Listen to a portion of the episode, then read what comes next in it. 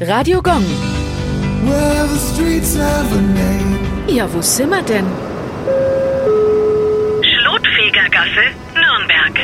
Die Schlotfegergasse liegt mitten in der Altstadt und führt vom Fürther Tor zum Josefsplatz. Hier befand sich im Mittelalter die Herberge der Schlotfeger, auf Hochdeutsch Schornsteinfeger. Sie waren umherreisende Fremdarbeiter und kamen oft aus Graubünden. Ihre Frauen und Familien hatten sie in der Heimat gelassen und schickten ihnen ihren Verdienst. Nebenher hatten die Schlotfeger meist auch noch einen fliegenden Laden. Als Schlotfeger bezeichnet man übrigens auch eine Sumpfpflanze aus der Familie der Rohrkolbengewächse oder ein süßes Gebäckstück, das mit Sahne gefüllt ist und anderswo als Hippenröllchen bekannt ist. Radio Gong. Well,